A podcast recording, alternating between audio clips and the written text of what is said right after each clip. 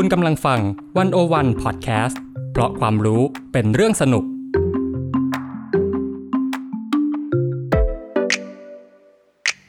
One O One In Focus เจาะไฮไลท์เด่น เศรษฐกิจสังคมการเมืองทั้งไทยและเทศโดยกองบรรณาธิการ The One O One dot wor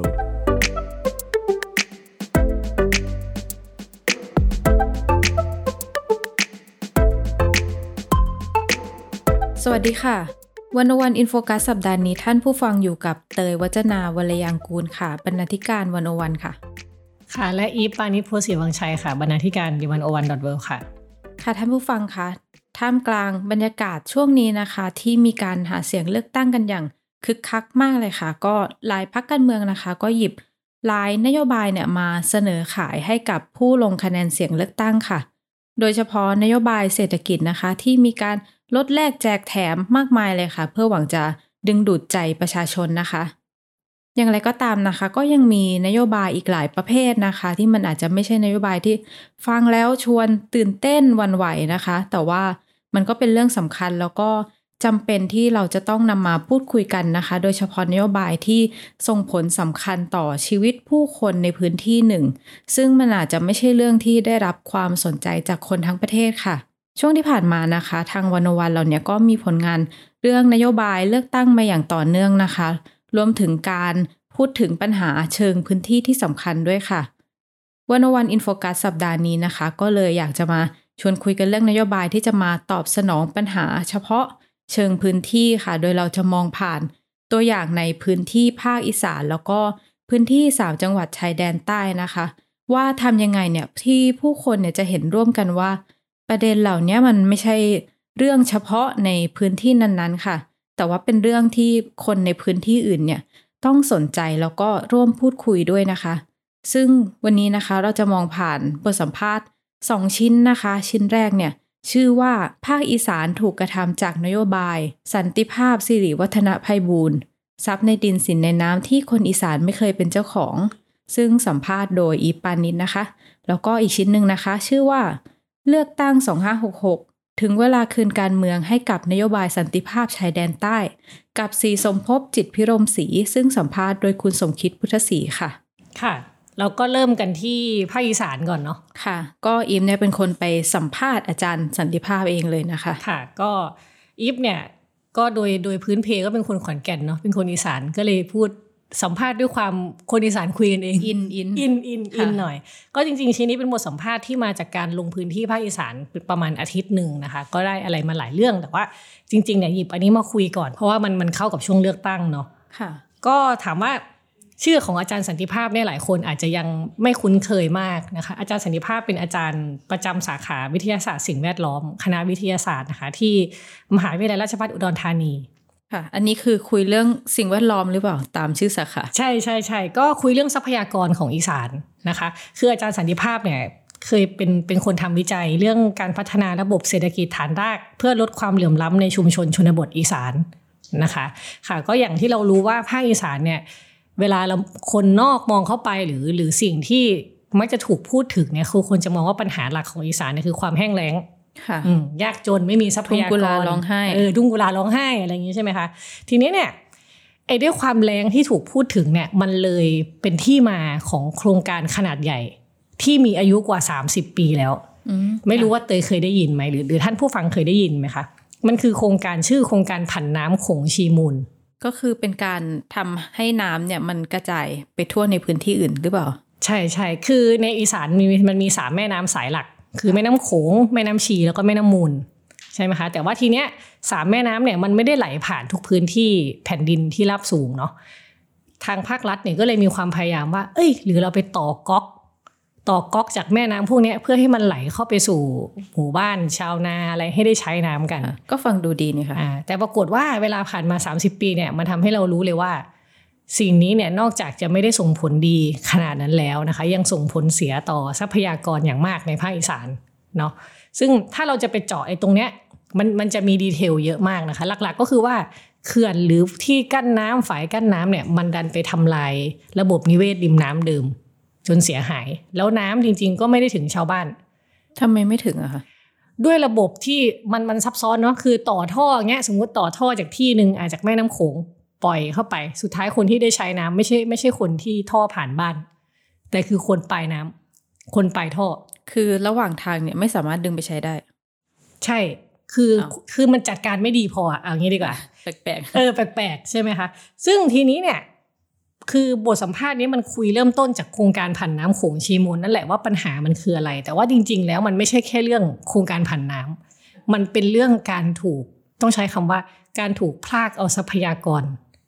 ในอีสานไปใช้ผ่านโครงการขนาดใหญ่ แล้วก็ผ่านวิธีคิดแบบคนนอกที่ไม่ได้เข้าใจวิถีชีวิตหรือไม่ได้เข้าใจความเป็นไปของคนอีสานความเป็นอีสานจริงๆอะแล้วที่บอกว่าถูกภาคทรัพยากรเนี่ย ก็คนที่ใช้ทรัพยากรก็ไม่ใช่คนอีสานหรอคะที่บอกว่าต่อให้คนรายทางไม่ได้ใช้แต่คนปลายทางได้ใช้เนี่ย อืมก็คนอีสานนั่นแหละ ทีนี้มันมีมันมีคำถามหนึ่งที่ถามอาจารย์สันติภาพนะคะว่าทำไมมันดูเหมือนกับว่าภาคอีสานมันดูเหมือนจะไปกันไม่ได้กับการพัฒนา คือทำอย่างหนึ่งมันก็ติดอีกอย่างหนึ่งอะทำอันนี้เกิดปัญหานี้กระทบไปหมดเนอะเออมันกระทบไปหมด มันเกิดขึ้นจากอะไรทำไมมันเกิดปัญหาใหม่ขึ้นเรื่อยๆ อาจารย์สันติภาพก็บอกว่า ผมคิดว่าภาคอีสานเนี่ยโชคร้ายนิดนึงอาจารย์บอกไม่นิดหรอกจริงๆก็โชคร้ายเยอะนั่นแหละใช่ไหมคะเพราะว่าอาจารย์ว่ามันมีที่มาจาก เราปล่อยให้มันมีการสัมปทานไม้ แล้วก็บุกรุกทำลายป่ามากเกินไป โดยเฉพาะในช่วงที่เป็นยุทธศาสตร์พวกถางป่าปราบคอมมิวนิสต์อะไรเงี้ยค่ะ ในยุคนั้นเนาะซึ่งยุคนั้นทางภาครัฐเขาก็จะใช้วิธีการบอกว่าเออมันมีผู้ก่อการร้ายมีผู้ไม่หวังดีต่อชาติบ้านเมือง คนพวกนี้จะไปหลบในป่า ดังนั้นก็เลยต้องตัดป่าออก เพื่อไม่ให้คนไปกำบังหลบซ่อนได้ พอเป็นแบบนี้อะเขาก็ตัดถนนผ่าเข้าไป ให้สัมปทานไม้ แล้วก็ตัดทางรถไฟเข้าไป ทางรถไฟต้องทำอะไร ต้องตัดไม้มาทำหมอนรางรถไฟอีก เสร็จปุ๊บเนี่ยป่าในอีสานมันก็เลยหายไปเยอะ ผู้สัมปทานที่มาสัมปทานไม้ก็มาจากกรุงเทพนะคะไม่ไม่ใช่คนอีสานที่ได้ประโยชน์จากการสัมปทานไม้เอง คือนอกจากเป็นเรื่องการเมืองแล้วเนี่ยก็คือเป็นการเอาทรัพยากรไปด้วย ใช่ คือมันมีความชอบธรรมในการเอาป่าไม้ไปอะ เสร็จปุ๊บเกิดอะไรขึ้น พอป่าในอีสานหายไปเนี่ยความสามารถในการเป็นพื้นที่ซับน้ำตามธรรมชาติก็ลดลง คือคือป่าหายเนี่ยความเสียหายมันมันหลายเรื่องมากๆนะคะ แต่ว่าไอ้ความความสามารถในการเป็นพื้นที่ซับน้ำหายปุ๊บมันทำให้เห็นว่าไง น้ำในอีสานเนี่ยท่วมไวท่วมไวแต่ก็คือมาไวไปไวเพราะไม่มีป่าต้นน้ำแล้วอย่าลืมว่าอีสานเนี่ยมันเป็นพื้นที่ราบเนาะเหมือนที่เขาเรียกที่ราบสูงเนี่ย มันเลยไม่มีอะไรโอบอุ้ม ไม่มีไม่มีโค้งไม่มีอะไรคืออย่างนั้นก็เป็นแค่แอ่งกระทะตื้นๆ ลักษณะของลักษณะภูมิศาสตร์ของภาคอีสานนะคะ ทีนี้เนี่ยพอไม่มีป่าแล้วเราทำยังไงต่อ คนอีสานจะทำยังไงกับชีวิตต่อทำไร่เหรอคะใช่ถูกต้อง เพราะว่าทุกวันนี้เราจะเห็นว่าเวลาอยู่ที่อีสานมันเขาทำอะไรกันเขาปลูกปอปลูกมันสำปะหลังปลูกอ้อยใช่ไหมคะพืชพวกนี้เนี่ยมันคือพืชเศรษฐกิจเพื่อการส่งออกที่มันเป็นโครงการเข้ามาทีหลัง ว่าเป็นโครงการเพื่อการส่งออก ถามว่าแล้วปลูกอ้อยเนี่ยอะไรเพราะว่ามันมีโรงงานน้ำตาลมาตั้งที่อีสานเออโรงงานน้ำตาลก็มาจากที่อื่น เจ้าของบริษัทน้ำตาลก็ไม่ก็ไม่ใช่คนอีสานหรอกพอมาเสร็จปุ๊บเนี่ยคนอีสานก็เลยวนอยู่กับพืชไร่ที่มันไม่ยั่งยืน พวกนี้คือพืชไร่ที่มันไม่ยั่งยืนเนาะมันปลูกเพื่อส่งออกปลูกเพื่อส่งออก แล้วทีเนี้ยมันก็เลยไม่ทำให้เกิดความสามารถในการเขาเรียกดูดซับน้ำเอาไว้ เสร็จปุ๊บมันก็เนี่ยมันเป็นพืชที่มันไม่ได้ซับน้ำอะ ดีหน่อยช่วงหลังอาจารย์บอกมียางพาราก็ยังช่วยได้บ้างนะคะ แต่ว่ายางพารามันก็ยังเป็นพืชเชิงเดี่ยวที่มันมีปัญหาเรื่องความหลากหลายทางชีวภาพเนาะเพราะว่ามันเป็นพืชชนิดเดียวในในในพื้นที่ขนาดใหญ่ นึกภาพป่ามันควรจะแบบว่าเบญจพรรณหลากหลายอย่างนี้ใช่ไหมเออพอเป็นแบบเนี้ยเรื่องไม่มีป่าไม่มีอะไร มันก็เลยทำให้อาจารย์ใช้คำว่าภาคอีสานเนี่ยถูกกระทำจากนโยบาย จนทำให้ลักษณะทางอุทกวิทยามันเปลี่ยน น้ำที่เคยมีก็แห้งเร็วขึ้น ไหลไปไวขึ้น นักการเมืองก็มาบอกว่าอีสานแล้งเออจะปล่อยให้น้ำในแม่น้ำไหลไปโดยเปล่าประโยชน์เหรอ เราต้องกั้นต้องทำเขื่อน ก็เลยตามมาด้วยโครงการเขื่อนมหาจำนวนมากเป็นร้อยร้อยพันพันที่ก็เลยไปกันจากใหญ่ปัญหาหนึ่งก็สร้างอีกร้อยปัญหาใช่ไหมนั่นแหละ อาจารย์ก็บอกว่าถ้ามองย้อนกลับไปจะเห็นว่าเราทำผิดพลาดกันมาเยอะกับภาคอีสานจากนโยบายจากส่วนกลางเนี่ยค่ะ ค่ะ แล้วที่จากการที่คุยกับ อาจารย์สันติภาพเนี่ยมันมันมีโจทย์อะไรสำหรับการเลือกตั้งนี้ที่นักการเมืองที่เขาจะได้เป็นรัฐบาลนะคะเขาควรจะมองเป็นลำดับต้นๆในการจัดการปัญหาเรื่องทรัพยากรในอีสานเนี่ยค่ะ อืมค่ะ อันนี้คือเอาในประเด็นที่ว่าจับแล้วมันลุยต่อได้เลยเนาะ เพราะว่าถ้าจะแก้เรื่องที่เราพูดเมื่อกี้จริงๆเนี่ยมันเยอะมาก อาจารย์ก็พูดมาสี่ข้อ ประเด็นโจทย์ที่คิดว่าควรจะจับไปทำต่อ ถ้าเกิดพักไหนได้จัดตั้งรัฐบาล เรื่องแรกอาจารย์บอกว่า ให้หาวิธีประหยัดน้ำจากการชุนประทาน ในรูปแบบปัจจุบันนี้ให้ได้ก่อน คืออย่างนี้ทุกวันนี้เวลาเขาปลูกข้าวเนี่ย มันมีการปลูกข้าวแบบเปลืองน้ำก็คือว่าปล่อยให้น้ำผ่านน้ำเข้านา ให้ท่วมทั้งแปลงเลย ท่วมเสร็จก็ให้ขังอยู่อย่างนั้น ก็เลยเกิดปัญหาสองอย่างหนึ่งคือมันเปลืองน้ำสองก็คือเกิดการหมักหมมของอินทรีย์วัตถุ เอาง่าย ๆว่า น้ำท่วมขังมันทำให้เกิดแก๊สมีเทนอะเออน้ำมันเน่าอะเอานี้นะ ซึ่งแก๊สมีเทนมันทำให้อะไรมันทำให้โลกร้อนใช่ไหมคะมันมีงานวิจัยออกมาว่าการทำนาแบบน้ำขังแบบบ้านเราเนี่ยมันเป็นสาเหตุที่ทำให้เกิดการปล่อยก๊าซมีเทนขึ้นไปในชั้นบรรยากาศใช่ไหมคะซึ่งทำให้อุณหภูมิของโลกสูงขึ้น มากกว่าคาร์บอนไดออกไซด์นะถึง 18 เท่าอันนี้น่าสนใจ แค่เอาน้ำขังในนาเฉยๆนะเออซึ่งอันเนี้ยเขาบอกว่ามันเปลี่ยนได้เลย อาจารย์บอกว่าเปลี่ยนได้เลยคือปลูกข้าวแบบแห้งสลับเปียก น้ำที่เพียงพอคือมันแบบเรี่ยๆดินก็พอ ใช่ไหมคะไม่ต้องไปท่วมขังอะไรขนาดนั้น แล้วก็บอกว่าเนี่ยก็ให้กรมส่งเสริมการเกษตรเนี่ยก็มาเปลี่ยนวิธีการปลูกข้าว อาจจะให้ความรู้ชุมชนหรือว่าอาจจะเข้ามาควบคุมดูแลสักหน่อยนะคะ ซึ่งนอกจากจะลดโลกร้อนได้แล้วเนี่ยเรายังประหยัดน้ำได้ 30-40%ด้วย อันนี้เป็นเรื่องเทคนิคที่สามารถเริ่มแก้ได้ทันทีเลย เริ่มแก้ได้ทันที เพราะว่าคำถามถามอาจารย์คือโจทย์ไหนที่มันทำได้เลย อาจารย์ก็โยนโจทย์พวกนี้มาสองอาจารย์ก็บอกว่า ถ้ามันมีพื้นที่ที่มันไม่เหมาะแก่การทำนาเนี่ยมันมีนะ มันมีพื้นที่ที่มันไม่เหมาะกับการทำนาทำไปก็เท่านั้นน่ะ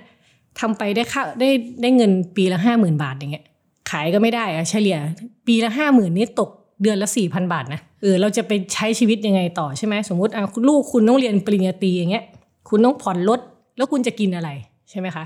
อาอาจารย์ก็แถมนิดนึงว่าเพราะเรื่องพวกนี้ทำให้เด็กรุ่นใหม่ที่จบม .6 ทุกวันเนี้ยเป้าหมายชีวิตคือไปทำงานที่เกาหลี ส่วนใหญ่ก็เป็นผีน้อย ก็อาจจะมีที่ไปถูกกฎหมายบ้าง แต่เป็นเพราะว่าอะไรเพราะว่าคุณอยู่บ้านอะคุณไม่สามารถที่จะทำเงินได้จากการทำการเกษตรอะถึงทำมันก็ได้น้อยเกินไปใช่ไหมคะซึ่งเราก็จะเห็นปัญหาโยงใยกันอีกนะ พวกนี้กลายเป็นปัญหาครอบครัวเปราะบางกลายเป็นอะไร ซึ่งไงก็อีก อีกเรื่องหนึ่งจะไกลไป เพราะว่าอันนี้คุยกับอาจารย์เรื่องการเกษตรเนาะอาจารย์ก็บอกว่าเราควรปรับวิธีคิดใหม่ก็คือจะทำยังไงให้ปลูกข้าวในพื้นที่หนึ่งไร่เนี่ยให้มันได้ข้าวมากกว่าจำนวนที่เคยเป็น คือปลูกให้มันประณีตหน่อยใส่ใจหน่อย แล้วก็ถ้ามีที่เหลือเนี่ยอาจารย์บอกว่าให้ไปปลูกไม้พวกไม้ยืนต้น ไม้ยืนต้นนี่มี 2 แบบนะ ไม้ยืนต้นที่สามารถเอาไม้ไปทำประโยชน์อย่างอื่นได้ กับไม้ยืนต้นแบบไม้ผลไม้ ปลูกพืชผลไม้อะไรไปใช้ไปไปขายต่อได้อีก คือไม่ได้ขายแค่ข้าวนะคะ เสร็จปุ๊บเนี่ยพื้นที่เหลือคุณก็พัฒนาเป็นแหล่งเก็บน้ำของตัวเองอย่างนี้นะคะ แล้วก็ภาครัฐเข้ามาช่วยอะไร ก็มาช่วยเรื่องซื้อผลผลิตชนิดพืชที่ปลูกประณีตแล้วราคาดีทำออร์แกนิกส่งออกอย่างนี้นะคะ หรือว่าแปรรูปอะไรต่างๆ อาจารย์บอกว่ามันไม่ใช่แค่เรื่องน้ำน่ะมันต้องคิดให้ครบกระบวนการ ที่จริงเรื่องนี้เราก็พูดกันมาเยอะแล้วนะคะ แต่ที่สำคัญคือเรื่องเรื่องความรู้หรือว่าการจะเปลี่ยนไปปลูกพืชชนิดอื่น หรือว่ามามีไม้ยืนต้นมาแทนการปลูกพืชชนิดหนึ่งมันก็ใช้ความรู้เยอะมาก ใช่ค่ะ ก็ภาครัฐเข้ามา support เรื่องนี้ได้เนาะได้ทั้งในแง่การให้ความรู้อาจจะช่วยเรื่องทุนหรือในแง่การรับซื้ออะไรก็ก็ว่าไป อย่างที่สามอาจารย์ก็บอกว่า ไปพัฒนาระบบประสิทธิภาพของระบบชลประทานตอนนี้ให้มันให้มันดีก่อน ไม่ต้องสร้างใหม่มันทำได้เลย คือทุกวันนี้ระบบชลประทานที่เขาทำกันน้ำถึงนาแค่สี่สิบเปอร์เซ็นที่เหลือไม่รู้น้ำหายไปไหน ท่อรั่วบ้างอะไรบ้างอะไรเงี้ยไอ้พวกนี้ไปเซตให้มันมีคุณภาพแล้วให้มันส่งต่อถึงคนได้จริงนะคะ อย่างที่สี่อาจารย์บอกว่าไปหาวิธีนำน้ำกลับมาใช้ใหม่ คือทุกวันนี้เรามีแต่ไปเอาน้ำจากแหล่งน้ำแล้วมาทำใหม่ แล้วก็หาน้ำใหม่ไปเรื่อยๆแต่อาจารย์บอกว่าถ้าเราสามารถปรับวงจรน้ำอะน้ำเสียชุมชนน้ำเสียโรงงานอะไรเงี้ยทำให้มันเป็นน้ำดีๆ ทำดีจริงๆเนี่ยเอามากินยังได้เลย ใช่ไหมคะ คือมันเทคโนโลยีนวัตกรรมเรามีหมดแล้วเหลือแค่ว่าเราจะทำหรือเปล่าไอ้ตรงเนี้ยนโยบายที่คิดว่าคนที่ได้เป็นรัฐบาลเนี่ยลองขยับดูสัหน่อยเนี่ยไม่น่าใช่เรื่องยากมาก ซึ่งดูแล้วปัญหาใหญ่ ๆ มันอาจจะเป็นเรื่องภาคการเกษตรนะคะ เพราะว่ามันก็เป็นอาชีพที่คนในภาคอีสานก็ทำเยอะเนาะแต่ว่าปัญหาก็คือ เวลาทำได้ผลผลิตมาแล้วอะ ราคามันไม่ได้อะหรือว่าแบบสมมุติเขาอ่าเฮกันปลูกอย่างหนึ่งพอออกมาแล้ว ราคาตกล้นตลาดอืมอย่างนี้เราควรทำยังไงคะก็เหมือนที่บอกเนาะอย่างที่เวลาทุกวันเนี้ยชาวบ้านแห่ไปไปปลูกมะนาวปปลูกเสร็จไม่รู้ไปขายที่ไหน มากสุดก็มาขายตลาดนัดหน้าหมู่บ้านก็ซื้อคือเองตอนเริ่มปลูกอะมันแบบราคาดีเลยเออตอนเริ่มปลูกราคาดีสักพักมันคือมันคืออาจารย์ใช้คำว่ามันคือผลผลิตล้นเกินค่ะเรามีปัญหาเรื่องผลผลิตล้นเกินเยอะแต่ ถามว่าเรามีมะนาวมาให้เยอะเนี่ย เราสามารถขายได้แต่ลูกๆที่ตลาดสดเหรอหรือมาขายข้างถนน เท่านั้นเหรอมันไม่ใช่ใช่ไหมคะ ก็เหมือนเรื่องเมื่อกี้เราปรับได้ไหมให้มันเป็นน้ำมะนาวเข้มข้น ให้มันเป็นมะนาวแคปซูลมะนาวผงอะไรเงี้ยไอเรื่องการแปรรูปตรงนี้เนี่ยเหมือนที่เตยพูดเมื่อกี้เลยว่า มันก็ต้องมีความรู้ คนทำก็ต้องมีความรู้ ต้องมีเงินด้วยนะต้องมีเคเงิรื่นองจักด้รวยใช่ค่ะเครื่องจักรอะไรต่างๆ ซึ่งซึ่งอาจารย์บอกว่าเรื่องการแปรรูปผลิตภัณฑ์การเกษตรเนี่ยมันเป็นหน้าที่ของรัฐแล้วก็ภาควิชาการ ที่คุณจะทำยังไง ให้ให้เขาใช้คำว่าของของกินสดหรือผลผลิตสดเนี่ยมันไปสู่การเพิ่มมูลค่า เก็บไว้ได้นานขึ้น ส่งไปยังตลาดที่มันขาดแคลนความต้องการได้ ตรงเนี้ยรัฐต้องเข้ามาช่วยเหลือนะคะ แล้วก็คือมันมีงบเยอะงบวิจงวิจัยว่าจะทำอาหารแห่งอนาคตอะไรต่างๆ มันก็มีมาแต่ว่าเนี่ยเรานำไปสู่การปฏิบัติได้จริงยังไงใช่ไหมคะ ไม่นับว่าถ้าเกิดว่าชาวบ้าน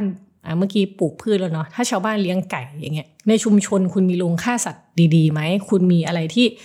มีมาตรฐานรับรองให้ให้กระบวนการของไก่เนี่ยมันไม่ได้จบแค่ทำไก่แล้วไปขายเป็นตัวตัวๆแล้วจบใช่ไหมคะทุกวันนี้อาจารย์บอกคนกินไก่เป็นน่อง คุณไปขายไก่เป็นตัวมันก็ไม่ได้ แต่บริษัทใหญ่ ๆเขาขายเป็นพันเป็นหมื่นน่องสบายเลย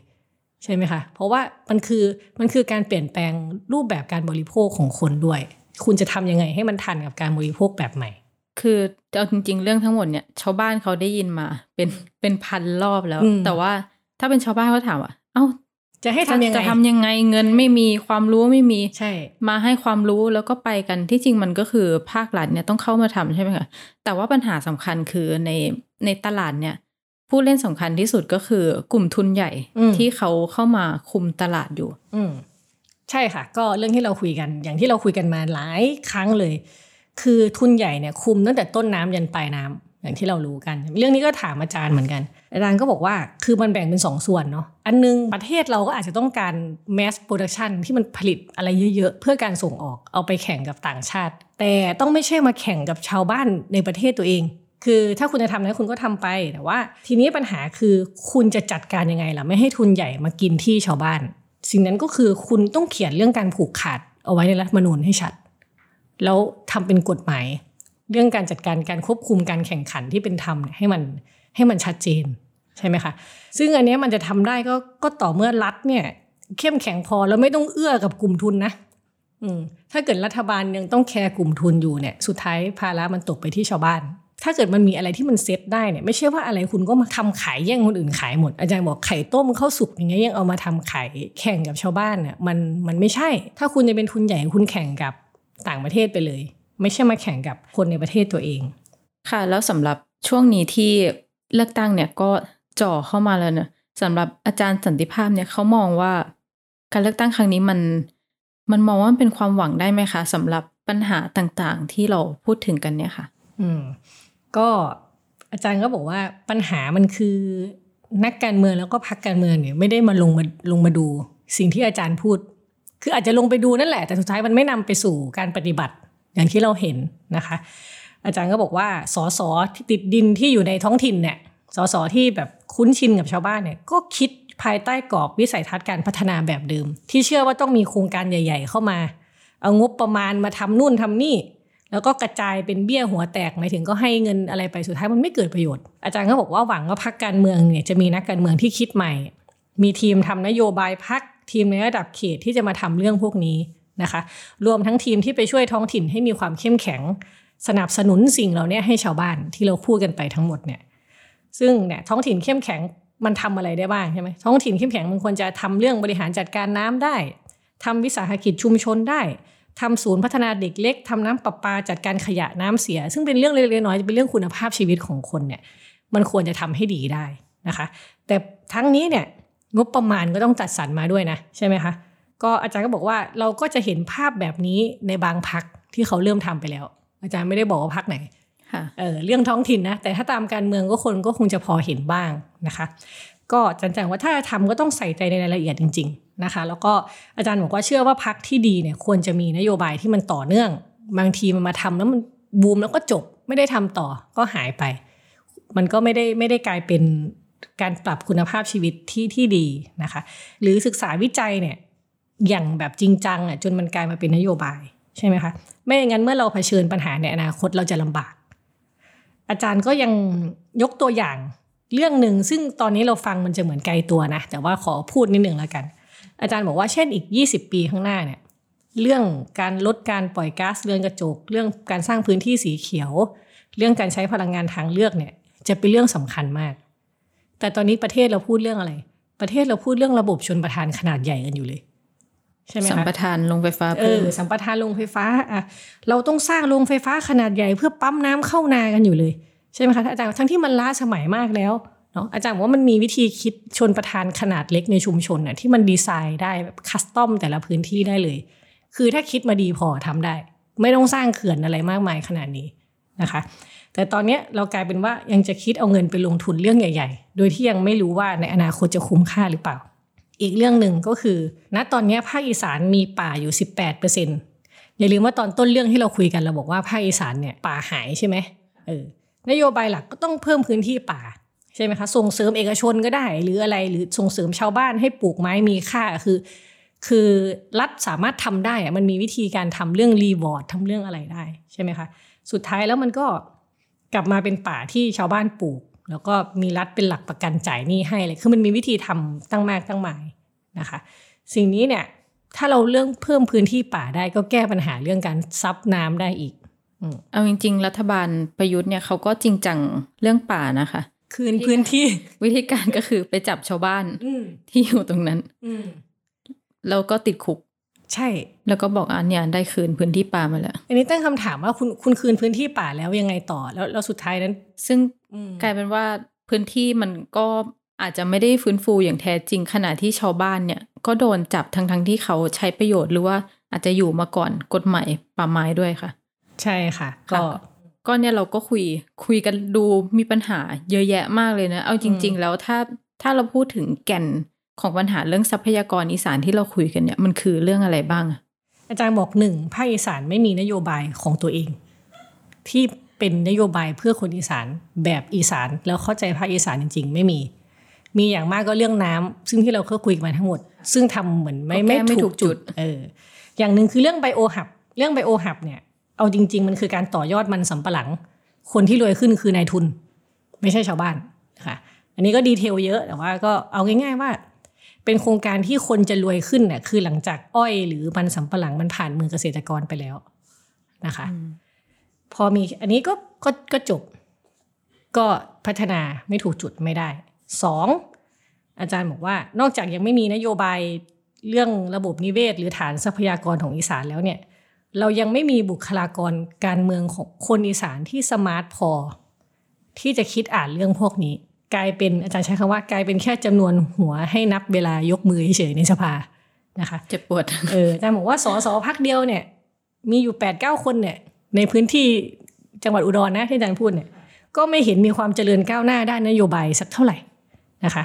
เนี่ยหรือว่าพรรคไหนมาเนี่ยโครงการโขงชีมูลมีมาตั้ง 30 ปีก็แก้ไม่ได้นะคะ ดังนั้นเนี่ยต้องมีคนที่เป็นตัวแทนของคนอีสานเข้าไปในสภาที่ smart พอที่จะแก้เรื่องนี้ ที่จริงภาคอีสานเนี่ยจำนวนสส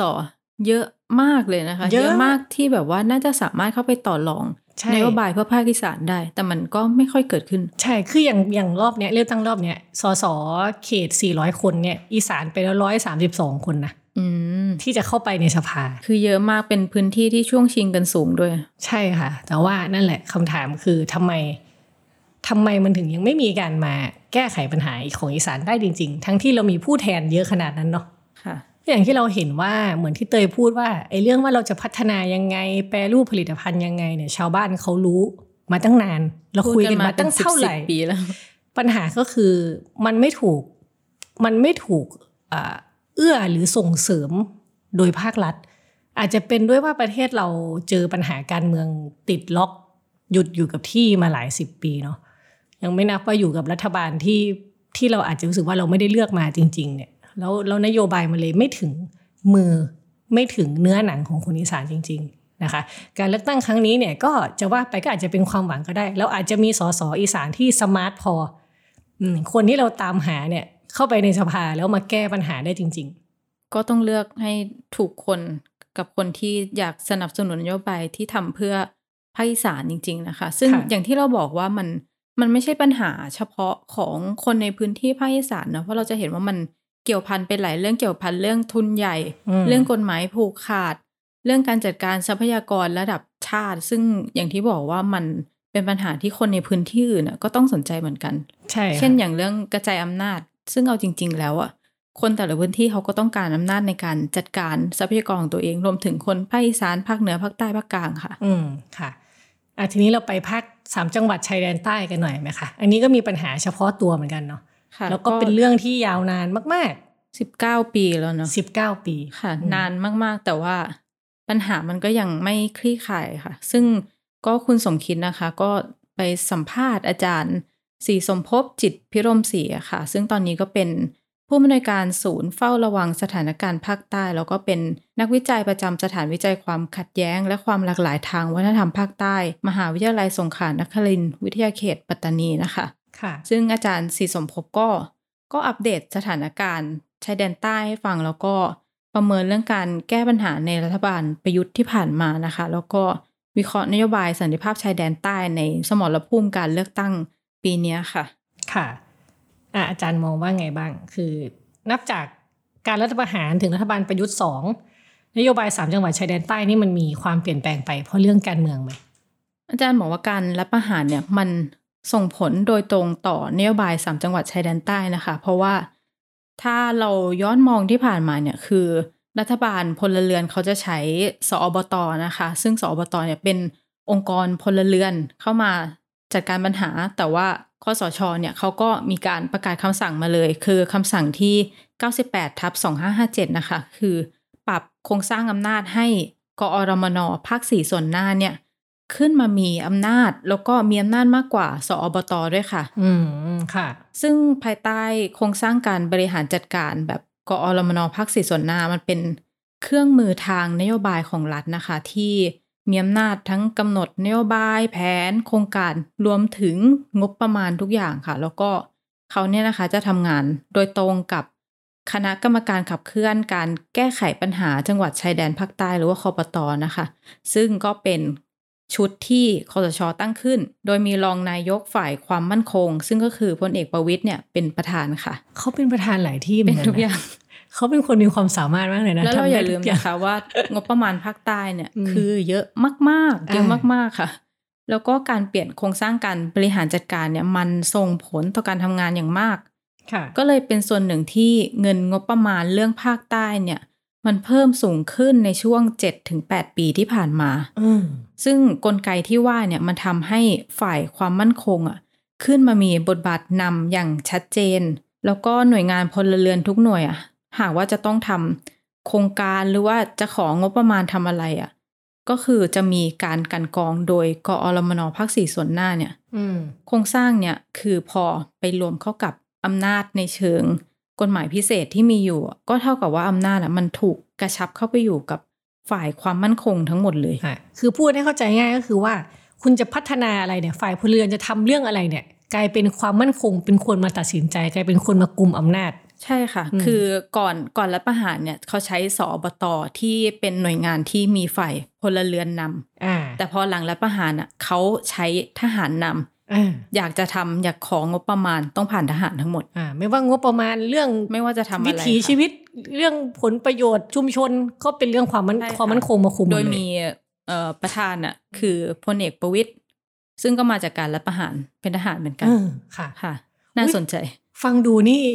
เหมือนคนละอย่างกับอีสานนะแต่คืองบ อันเนี้ยได้งบเยอะ งบเยอะ แต่ว่างปัญบหาไม่ถูกแก้ไข เออ ไม่รู้งบไปไหน ไม่รู้งบถูกใช้ยังไงค่ะค่ะ อะแล้วแล้วยังไงพอความมั่นคงมันเข้มขึ้น แล้วการเจรจาสันติภาพมันได้ผลขึ้นไหมคะแบบนี้ คืออาจารย์เขาบอกว่านอกจากจะมีคำสั่งคอสชที่ 98ทับ57 เนี่ย ปีเดียวกันนั้นน่ะพลเอกประยุทธ์ก็ออกคำสั่งสำนักนายก ว่าด้วยการพูดคุยสันติสุขอืมต้องเน้นนะคะว่าเขาเปลี่ยนมาใช้คำว่าสันติสุข ซึ่งคำสั่งเนี่ยก็บอกเลยว่า ให้ใช้คำว่าการพูดคุยสันติสุข ซึ่งคือคือเปลี่ยนจากเจรจาสันติภาพเป็นเปลี่กายนรจากพูดคำคุว่ายสันติภาพเป็นสันติสุข ซึ่งเป็นคำที่ถูกใช้ในช่วง 7-8 ปีนี้ที่ผ่านมาค่ะอืมแล้วก็เกิดโครงสร้างคณะพูดคุยเพื่อสันติสุขชายแดนใต้ขึ้นมา ซึ่งคือถ้าเรามองจากโครงสร้างการทำงานแล้วอะเขาจะมีโครงสร้างหลายลำดับชั้นมาก แต่เราจะเห็นว่าการพูดคุยเนี่ยไม่ว่าเรื่องอะไรก็ตามอะ เขาจะให้ทหารเป็นคนคุยอืมซึ่งนี่คือการเปลี่ยนแปลงที่สำคัญมาก เพราะว่าอำนาจด้านการจัดการนโยบายเนี่ยกลายเป็นของทหาร แล้วก็อำนาจทางกฎหมาย แล้วก็อำนาจการพูดคุยก็เป็นของทหารหมดเลย ค่ะ ซึ่งมันก็ส่งผลมาก ๆ ต่อเรื่องการเจรจาสันติภาพค่ะาฮะหรือว่าเจรจาสันติสุข แล้วแต่ค่ะค่ะคือคือถ้าถามอย่างเงี้ยคือเราอย่างเหมือนที่เตยบอกว่ามัน 19 ปีแล้วเนาะปัญหาชายแดนใต้เนี่ยณตอนนี้เนี่ยปัญหาชายแดนใต้มันถูก ทำให้เป็นปัญหาเฉพาะไปแล้วหรือเปล่า คือคือน่าสนใจว่ารอบนี้เนี่ยแทบไม่มีพักการเมืองไหนเสนอวาระเรื่องชายแดนใต้เป็นนโยบายหาเสียงหลักเลยคือถ้าเราจะสังเกตนะคะเมื่อก่อนคนจากภาคอื่นๆจะมีความรู้สึกว่าปัญหาชายแดนใต้มันเป็นมันเป็นปัญหาสำคัญที่มีความรู้สึกร่วมกันใช่ไหมคะ ว่าเราอยากให้เกิดสันติภาพเราอยากให้ทุกอย่างมันมันจบลงด้วยดี หรือว่าผู้คนในพื้นที่นั้นสามารถใช้ชีวิตได้อย่างปลอดภัยมั่นคง แต่ว่า ช่วงตั้งแต่หลังรัฐประหารที่ผ่านมา เหมือนข่าวมันเงียบๆมันเหมือนมันมันดำเนินไปเรื่อยๆ ทั้งๆที่มันยังมีความรุนแรงเกิดขึ้นอยู่นะคะ ซึ่งอาจารย์เนี่ยเขาก็มองว่าสถานการณ์ในพื้นที่ชายแดนใต้อะมันไม่ได้เชื่อมต่อโดยตรงกับชีวิตประจำวันของคนจากพื้นที่อื่นอือฮึโดยเฉพาะส่วนกลาง ซึ่งพรรคการเมืองที่จะได้เสียงส่วนใหญ่ในพื้นที่ก็คือพรรคประชาชาติ ซึ่งเขาเนี่ยชูนโยบาย อัตลักษณ์ชาติพันธุ์ แล้วก็ศาสนาเป็น แคมเปญหลักค่ะ ซึ่งก็เป็นเรื่องเฉพาะมาก ๆ ในพื้นที่เนาะใช่ค่ะอืมซึ่งก็มันมีลักษณะเฉพาะ ซึ่งเขาก็มีพักที่อยากจะทำเพื่อคนในพื้นที่โดยเฉพาะ แต่ว่าการที่นโยบายชายแดนใต้มันไม่ต่อกับการเมืองในพื้นที่อื่นอะ มันเพิ่งเกิดขึ้นในยุคคสชเป็นต้นมานะคะอือฮึคืออันที่จริงอะ อาจารย์บอกว่าในช่วงก่อนรัฐประหาร57อะ มันจะมีประเด็นร่วมกันระหว่างชายแดนใต้กับ ภาคอื่นๆ คือเรื่องการกระจายอำนาจ แล้วก็รูปแบบการปกครองแบบพิเศษค่ะซึ่งก่อนปี 57 เนี่ย คนทำงานขับเคลื่อนประเด็นเหล่านี้เขาก็จะไปมาหาสู่กัน แล้วก็แลกเปลี่ยนประเด็นกัน ดังนั้นนะคะ คนในพื้นที่อื่นอะก็จะเห็นปัญหาในชายแดนใต้ แล้วคนชายแดนใต้อะก็เห็นความเป็นไปในพื้นที่อื่นเช่นกันอ่าคือไม่ตัดขาดกันเสียทีเดียว คือมันมีมันมีประเด็นร่วมกันนะคะ อย่างที่บอก แต่ว่าหลังปี 57 อะ ประเด็นเนี้ยหายไปหมดเลย เพราะว่าคอสชเขาไม่ต้องการให้คนพูดเรื่องการกระจายอำนาจ ไม่ว่าจะเป็นรูปแบบไหนเลยนะคะอืมเพราะฉะนั้นเนี่ยถ้าใครจัดประชุมหรือว่าสัมมนาก็จะโดนห้ามหรือไม่ก็โดนจับไปปรับทัศนคติค่ะ อืม ค่ะอ่าแล้วถ้าตอนนี้เราดูจากป้ายหาเสียงในพื้นที่ชายแดนใต้เนี่ย ตอนนี้พรรคการเมืองส่วนใหญ่เขาขายนโยบายอะไรกัน ค่ะ ก็อาจารย์ศรีสมภพที่อยู่ในพื้นที่นะคะ เขาก็บอกว่าป้ายหาเสียงส่วนใหญ่อะเขาจะพูดเรื่องการส่งเสริมสันติภาพ กระบวนการสันติภาพสันติสุขครึ่งทุกพักก็พูดเรื่องนี้กันหมด มาสะท้อนว่ากระบวนการสันติภาพอะยังเป็นประเด็นที่สามารถใช้ในการรณรงค์ทางการเมืองได้ แต่ว่าเท่าที่เห็นมันก็ยังมีลักษณะเป็นสโลแกนทางการเมืองเป็นหลัก คือรูปธรรมของนโยบายมันยังไม่ค่อยมีการขยายความลงรายละเอียดกันมากค่ะ อืม ค่ะ อ่าแล้วพอพูดถึงตรงนี้ถึงถึงที่สุดแล้วเนี่ย เราจะตั้งโจทย์ข้อถกเถียงยังไง ให้คนเห็นว่า อันนี้เป็นประเด็นเชิงนโยบายใหญ่ที่แยกไม่ออกจากแคมเปญการเมืองอื่นๆไม่ไม่ใช่แค่ว่าเป็นเรื่องของพื้นที่เฉพาะอะค่ะ ค่ะ คือสามจังหวัดอะมันมันก็ไกลมากเนอะอะสมมติเนี่ยเราอยู่ที่กรุงเทพมันไกลจากตัวเรามากเลย แต่ว่าเรื่องที่คนมักจะไม่ค่อยคิดกันก็คือ งบประมาณที่ลงไปกับการแก้ปัญหาชายแดนใต้ ในรอบ 19 ปีที่ผ่านมา มันคือ เป็นจำนวนเงิน5 0 0แสนล้านบาทไปแล้วอืมซึ่งมันค่ะมามหาศาลมากอาจารย์ศรีสมภพเขาเทียบให้ว่า มันเทียบเท่ากับรถไฟความเร็วสูงสองสาย หรือว่าเราจะเอาไปทำเงินสวัสดิการ หรือว่าโครงสร้างพื้นที่อื่นๆได้ไม่รู้อีกเท่าไหร่อืมแล้วนี่มันไม่ใช่เงินของคนใต้นะคะ แต่ว่ามันเป็นเงินของคนทั้งประเทศค่ะค่ะ มันก็เลยเป็นประเด็นที่มันเป็นเรื่องร่วมกันนะคะ เพราะว่ามันมีการใช้งบเยอะมาก ซึ่งมองไปในอนาคตนะคะ ถ้า เราไม่สามารถแก้ปัญหานี้ได้อย่างยั่งยืนเนี่ยต้องเอาทรัพยากรลงไปอีกปีละสามสี่หมื่นล้านบาทเนี่ยต้องจ่ายกันอีกหลายแสนล้านมันมันก็ไม่ไหวเหมือนกันนะคะ ซึ่งกลไกแล้วก็ระบบงบประมาณภาครัฐอะ่ะมันคงรับไม่ไหว ในแง่นี้นะคะ สันติภาพในชายแดนใต้เนี่ยจะเป็นสิ่งที่ทุกคนได้ประโยชน์ เป็นเรื่องการเมืองภาพใหญ่ที่ทุกคนต้องพูดถึงค่ะ อืม เราลองมาแบบทำนายอนาคตหน่อย สมมุติว่าหลังเลือกตั้งเนี่ยฝ่ายประชาธิปไตยเป็นแกนนำจัดตั้งรัฐบาลใหม่ แล้วมันจะส่งผลต่อสมดุลในพื้นที่ไหม ความรุนแรงที่ถูกกดเอาไว้จะปะทุออกมากอีกไหมคะแล้วหากมันแบบคนก็บอกว่าอุ้ยถ้าลดงบประมาณด้านความมั่นคงเนี่ย เกิดความวุ่นวายแน่นอนอะไรเงี้ยมันมันมันจะเป็นยังไง ค่ะอย่างที่บอกนะคะว่าตั้งแต่หลังรัฐประหารเนี่ยก็มีการเพิ่มงบ แล้วก็มีการใช้ทหารนำคือมันเป็นการ จัดการด้วยความรุนแรงการเพิ่มเจ้าหน้าที่ลงไป ซึ่งอาจารย์ศรีสมภพเนี่ยมองว่า ตอนนี้เราแก้ปัญหาด้วยการเอาก้อนหินไปทับหญ้าโอ้โหเปรียบเทียบเห็นค่ะภาพอืมคือเราไม่อยากเห็นหญ้าขึ้นใช่ไหมพอหญ้ามันเริ่มขึ้นเริ่มยาวเนี่ยเราก็เติมก้อนหินลงไป เติมไปเติมไป เพราะว่าเราไม่อยากเห็นหญ้าแต่ถึงที่สุดแล้วนะคะหญ้ามันก็ยังอยู่ตรงนั้น แล้วมันก็แทรกตัวขึ้นมา ให้เราเห็นเป็นหย่อมๆซึ่งอันที่จริงแล้วอะการแก้ปัญหามันก็ต้อง ไปแก้ที่รากเหง้านะคะ คืออาจารย์เขามองว่าแทนที่เราจะอยู่กับความกังวล ความกลัวความหวาดระแวงอะเราต้องมองเห็นความหวังในการแก้ปัญหา คือแบบที่เราเป็นอยู่เนี่ยมันไม่ใช่ความสงบที่แท้จริงค่ะ คือมันก็มีระเบิดตุมตามขึ้นมาเป็นบางช่วง แล้วก็ไม่รู้ว่าเมื่อไหร่ตรงไหน คือมันไม่ใช่สถานการณ์ที่ปกติสุขอะค่ะซึ่งอาจารย์ศิรภพเขาเชื่อว่าหากมีกระบวนการ พูดคุยสันติภาพ แล้วก็เวทีพูดคุยที่มันเปิดในระดับกว้างเนี่ยจะลดปัจจัยเรื่องการใช้อำนาจแล้วก็การกดทับลง ซึ่งเงื่อนไขความรุนแรงเนี่ยก็จะลดลงด้วย แน่นอนว่ามาตรการด้านความมั่นคงปลอดภัยเนี่ยมันยังต้องมีอยู่นะคะ แต่ว่าสำคัญอย่างยิ่งเลยคือเรื่องกระบวนการค่ะ เพราะว่าหากกระบวนการอะเกิดขึ้นบนพื้นฐานของความยินยอมพร้อมใจเนี่ยก็มีโอกาสที่จะลดความรุนแรงได้มากค่ะ อืม ค่ะ ก็มีตัวอย่างนะคะว่าในช่วงโควิดเนี่ยประชาชนในพื้นที่เขาก็ยอมรับกับการแก้ปัญหาของภาครัฐนะคะ มีการปิดหมู่บ้านปิดเมือง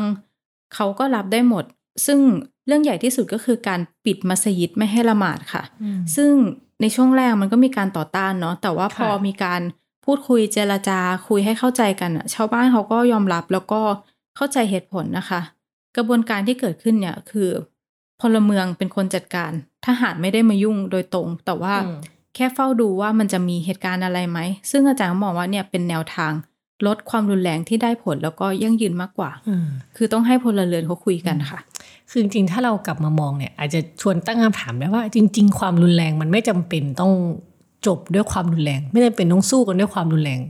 ค่ะไม่ต้องเป็นต้องตาต่อตาฟันต่อฟันอะไรขนาดนั้น คือที่ผ่านมามันก็พิสูจน์แล้วเนาะว่า ความรุนแรงอะ มันไม่ใช่ทางแก้ปัญหา อืมจริง ๆ เลยอะอืม ค่ะ อ่าแล้วแล้วทีนี้สมมุติว่าเราเราดูเนี่ย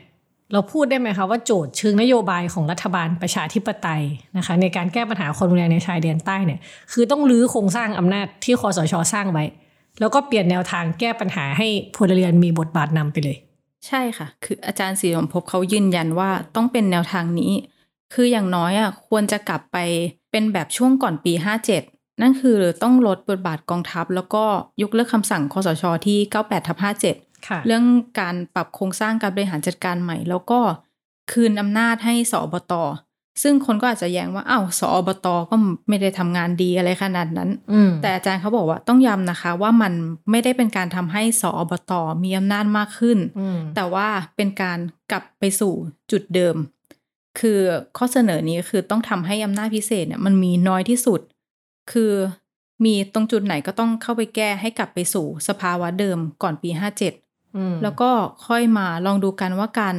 ลดกำลังทหารในพื้นที่อะสามารถทำได้ไหม ถ้าทำแล้วมันจะมีมาตรการอะไรรองรับ แล้วก็